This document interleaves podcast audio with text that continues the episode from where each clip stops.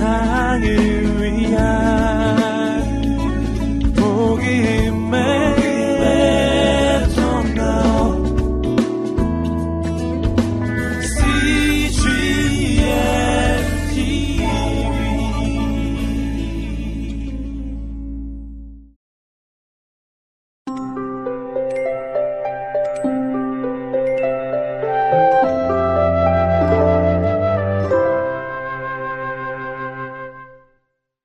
(64일) 누가복음 7장, 마가복음 4장 말씀입니다. 13. 로마 장군 백부장의 종 누가복음 7장 이스라엘은 자기 나라 사람이 나라를 다스리는 것이 아니었어. 대신 다른 나라 사람이 이스라엘을 다스리고 있었지. 그 사람이 누구냐 하면 저 멀리 로마에 사는 황제였어. 황제는 많은 군인을 이스라엘에 보냈단다. 로마에 사는 황제가 보낸 로마 군인들이 이스라엘을 다스렸어. 그걸 좋아하는 이스라엘 사람은 하나도 없었단다. 이스라엘 사람들과 로마 군인들은 당연히 사이가 좋지 않았지. 가버나움이라는 동네에도 군인들이 많이 있었지. 그 군대에 대장이 있는데 그 대장을 백부장이라고 불렀단다. 100명이나 되는 군인의 대장이었거든. 그런데 이 백부장은 이스라엘 사람들을 괴롭히지 않았어. 오히려 이스라엘 사람들과 친구처럼 잘 지냈지. 이 백부장이 어떻게 이스라엘 사람들과 친구가 되었는지 아니? 어느 날 이 백부장은 가버나움 사람들이 새 회당을 짓고 싶어 한다는 말을 들었어. 회당은 이스라엘 사람들의 교회야. 새 교회를 지으려면 아주 많은 돈이 필요했어. 하지만 가버나움 사람들은 돈이 많이 없었단다. 부자가 아니었거든. 그때 로마 군인 백부장이 이렇게 말했어. 회당을 지을 돈을 내가 내겠습니다. 나는 이스라엘 사람들과 하나님을 사랑하니까요. 나는 이스라엘 사람도 아니고 다른 나라에서 온 군인이지만 이스라엘 사람들을 좋아한답니다. 그 말을 들은 가버나움 사람들은 아주 기뻐했지. 로마 군대의 백부장이 새 회당을 지을 돈을 그냥 주겠다고 하니까 말이야. 그 후로 백부장과 이스라엘 사람들은 친구가 되었지. 그러던 어느 날 백부장의 종 한 사람이 병에 걸렸어. 조금이 아니라 굉장히 많이 아프게 되었단다. 곧 죽을 것만 같았어. 자기 종들을 잘 보살피던 백부장은 마음이 아주 슬퍼졌어. 자기 종이 병들어 이렇게 많이 아파하는 것 때문에 무척 괴로웠지. 누가 이 사람을 고쳐줄 수 있을까? 아, 그래. 예수님. 예수님은 어떤 병도 고칠 수 있으시지. 그런데 예수님이 고쳐주시려 할까? 나는 이스라엘 사람도 아니고 다른 나라에서 온 군인이잖아. 더구나 이스라엘 사람들은 로마 군인들을 좋아하지 않아. 예수님도 나를 좋아하시지 않을 거야. 그분께 도와달라고 말할 용기가 없군. 그렇지만 회당에 모이는 내 친구들은 다 이스라엘 사람들이야. 그 사람들이 부탁하면 예수님도 들어주시지 않을까? 백부장은 회당에 가서 거기 있는 사람들에게 자기 종이 병들었다는 것을 말했지. 예수님에게 가서 내 종의 병을 고쳐달라고 부탁해 주세요. 나는 그런 말을 할 용기가 없어요. 예, 그렇게 하지요. 회당에 모여있던 사람들이 대답했단다. 백 부장님을 위해 우리가 예수님에게 부탁해 보겠습니다. 당신은 우리 친구니까요. 사람들은 당장 예수님에게 달려가 부탁했지. 주님, 백부장의 종을 고쳐주세요. 원래 로마 군인들은 우리와 친구가 아닙니다. 하지만 이 백부장은 달라요. 우리가 회당을 지을 수 있도록 돈을 내기도 했습니다. 그리고 우리 이스라엘 사람들을 좋아하지요. 자기 종도 잘 보살피는 사람이고요. 지금 자기 종이 병들어 이 백부장이 아주 슬퍼하고 있답니다. 제발 그 종을 고쳐주세요. 백부장은 예수님에게 와서 도와달라고 말할 용기가 없답니다. 그 말을 듣고 예수님은 어떻게 하셨을까? 예수님은 사람들과 함께 백부장의 집으로 가기로 하셨단다. 정말 잘 됐지? 예수님이 백부장의 집을 향해 한참 걸어가셨을 때였어. 백부장의 다른 친구들이 예수님 쪽으로 다가왔지. 주님, 백부장이 보내서 저희가 이렇게 왔습니다. 백부장은 예수님이 병든 자기 종을 고쳐주시려고 일부러 찾아오시는 수고를 할 필요가 없다고 합니다. 주님께 너무 폐가 될까 봐서요. 그냥 여기에서 아픈 종에게 나으라고 말씀만 해 주십시오. 백 부장은 주님의 말씀만으로도 자기 종의 병이 나을 것이라고 믿는답니다. 주님은 모든 것을 하실 수 있는 분이니까요. 이 말을 들었소. 예수님은 함께 걸어가고 있던 가버나움 사람들에게 말씀하셨어. 백부장은 이스라엘 사람이 아니요. 하지만 내가 모든 것을 할 수 있다는 것을 확실하게 믿고 있어. 백 부장의 이 놀라운 믿음이 내 마음을 정말 기쁘게 하는구려. 예수님이 계속 말씀하셨지. 백 부장에게 돌아가시오. 종의 병은 이미 나았소. 예수님이 백 부장의 친구들에게 말씀하셨지. 예수님은 병자 곁에 가지 않고도 병을 고치실 수 있을까? 물론이지.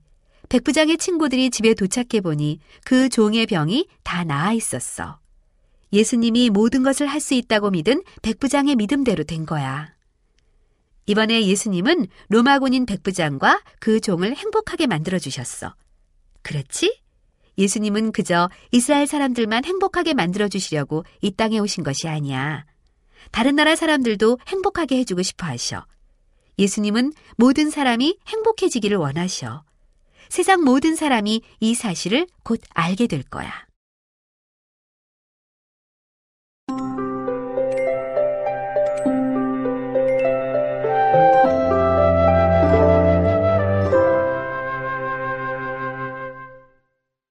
(14) 호수에 높은 파도가 쳤어. 마가복음 4장 가버나움 사람들 사이에 예수님이 로마 백부장의 종을 고쳐주셨다는 소식이 두루 퍼졌단다.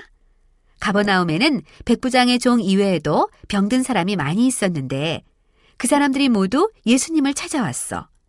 예수님이 어디 계신지 수소문해서 찾아왔단다. 그날도 예수님은 호수 가까이에 계셨지. 사방에서 사람들이 모여들었어. 병든 친구를 데리고 오는 사람들, 아픈 자녀를 데리고 온 부모들, 병든 부모님을 모시고 온 사람들도 있었단다. 예수님은 그 모든 사람을 다 고쳐주셨어. 예수님은 아픈 사람을 고쳐주시는 일만 하신 것이 아니야. 여느 때처럼 하나님에 대해 이야기도 해주셨지. 사람들은 예수님 말씀을 듣는 것을 참 좋아했단다. 예수님을 사랑해서 언제까지나 그 곁에 있고 싶어 했지. 그런데 그 중에는 예수님을 진심으로 사랑하지 않는 사람들도 있었어. 예수님을 사랑하는 척만 하는 사람들 말이야. 그 사람들은 예수님이 하시는 기적만 보려고 했어. 예수님이 병든 사람을 고쳐주실 때는 감탄을 했지만 하나님에 대한 말씀은 듣고 싶어 하지 않았지. 그 마음을 알고 계신 예수님은 무척 슬프셨단다. 그래도 대부분의 사람들은 예수님이 하시는 멋진 말씀을 아주 좋아했단다. 예수님의 말씀을 하나도 빠뜨리지 않고 들으려고 점점 예수님 가까이 모여들었어. 서로 이리 밀고 저리 밀면서 말이야. 지난번에도 그런 적이 있었지? 그때 예수님은 베드로의 고기잡이 배에 가서 앉으셨잖아. 예수님은 이번에도 그렇게 하셨단다? 저녁이 되었는데도 사람들은 예수님을 떠나지 않고 모여 있었어. 예수님은 무척 피곤하셔서 제자들에게 말씀하셨어. 호수 건너 저쪽 편으로 배를 저어 갑시다. 그곳에는 사람들이 없으니 좀 쉴 수 있을 것 같소. 베드로와 요한은 자기들의 배를 타고 떠날 준비를 했지. 배의 돛을 높이 올렸어. 모든 제자가 배 두 척에 나눠 타고 호수를 건넜단다. 바람이 살랑살랑 불고 있었지. 배는 바람을 가득 안고 천천히 호수 건너편으로 움직이고 있었어. 예수님은 배 뒤편으로 가시더니 머리를 기대고 누우셨단다. 그리고는 금방 잠이 드셨어. 예수님이 얼마나 피곤하셨을까? 제자들은 소리를 죽여 서로 속삭이듯 말을 했지. 예수님을 깨우면 안 되니까 말이야. 주위가 깜깜해졌어. 맑은 하늘에 별들이 반짝이고 있었지. 정말 아름다운 밤이었단다. 그때 갑자기 바람이 세차게 불기 시작했어. 잔잔하던 호수에 파도가 일기 시작했지. 바람은 점점 더 세차게 불었어. 잠시 후에는 위험한 일이 벌어질 것 같았단다. 돛은 금방이라도 찢어질 것 같았어. 제자들은 서둘러 돛을 내려 잘 접었단다. 그럼에도 예수님은 전혀 눈치를 못 채신 듯 계속 쿨쿨 주무시고 계셨지. 바람은 점점 더 세차게 불었어. 광풍이 몰아치기 시작했지. 제자들은 돛을 내리고 노를 저어보려고 했어. 하지만 그것도 쉽지 않았단다. 파도는 점점 더 높아졌지. 배는 위로 아래로 앞으로 뒤로 이리저리 출렁거렸단다.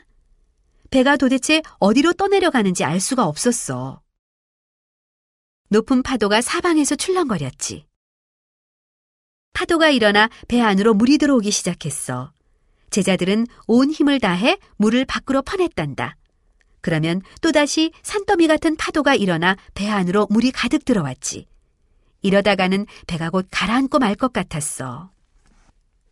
우리 모두 물에 빠져 죽겠어.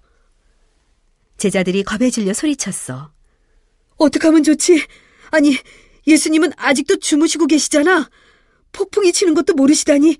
예수님을 깨워. 안 그러면 예수님도 물에 빠질 거야. 베드로는 예수님을 흔들어 깨웠지. 주님, 바람이 이렇게 무섭게 부는데 그냥 쿨쿨 주무시면 어떡해요? 우리 모두 물에 빠져 죽을 것 같아요. 제발 우리를 도와주세요. 그 말에 예수님은 잠에서 깨어나 일어나 앉으셨어. 그러고는 겁에 질려 있는 제자들을 보셨지. 예수님도 제자들과 함께 배에 들어온 물을 퍼내셨을까? 물에 빠져 죽을까봐 겁을 내셨을까? 아니, 아니야. 예수님은 배 앞쪽으로 가셨지. 그리고 화가 난 눈으로 바람과 파도를 바라보셨단다. 이어서 예수님은 말씀하셨지. 바람아, 멈추어라. 파도야, 사라져라. 그러자 어떤 일이 일어났을까? 바람이 멈추었어. 높게 일렁이던 파도는 작아지고 또 작아지고 점점 작아졌지. 잠시 후 제자들이 탄 배 두 척은 유유히 호수 위에 떠 있었지. 언제 광풍이 불었냐는 듯이 말이야. 맑은 하늘에는 다시 별들이 반짝였어. 무엇 때문에 그렇게 겁을 냈소? 예수님이 제자들에게 따뜻한 음성으로 물으셨어. 내가 곁에 있지 않소. 내가 여러분을 지켜준다는 것을 아직도 못 믿겠소. 제자들은 입이 열 개라도 할 말이 없었단다. 조금 전까지 그렇게 겁에 질려 있었던 것이 너무 부끄러웠지. 존경하는 눈으로 모두 예수님을 바라보았단다. 제자들은 예수님을 더욱더 사랑하게 되었어. 배를 타고 한참을 더 갔을 때 제자들은 작은 소리로 속삭였어. 우리 생각으로는 도저히 이해할 수 없지만 바람과 파도가 예수님 말씀에 순종했어. 우리 눈으로 모두 똑똑히 봤잖아. 그래. 제자들은 예수님이 하나님의 아들이시기 때문에 모든 것을 하실 수 있다는 것을 아직도 이해하지 못했지. 시간이 더 흐른 뒤에야 제자들은 그 사실을 이해할 수 있을 거야.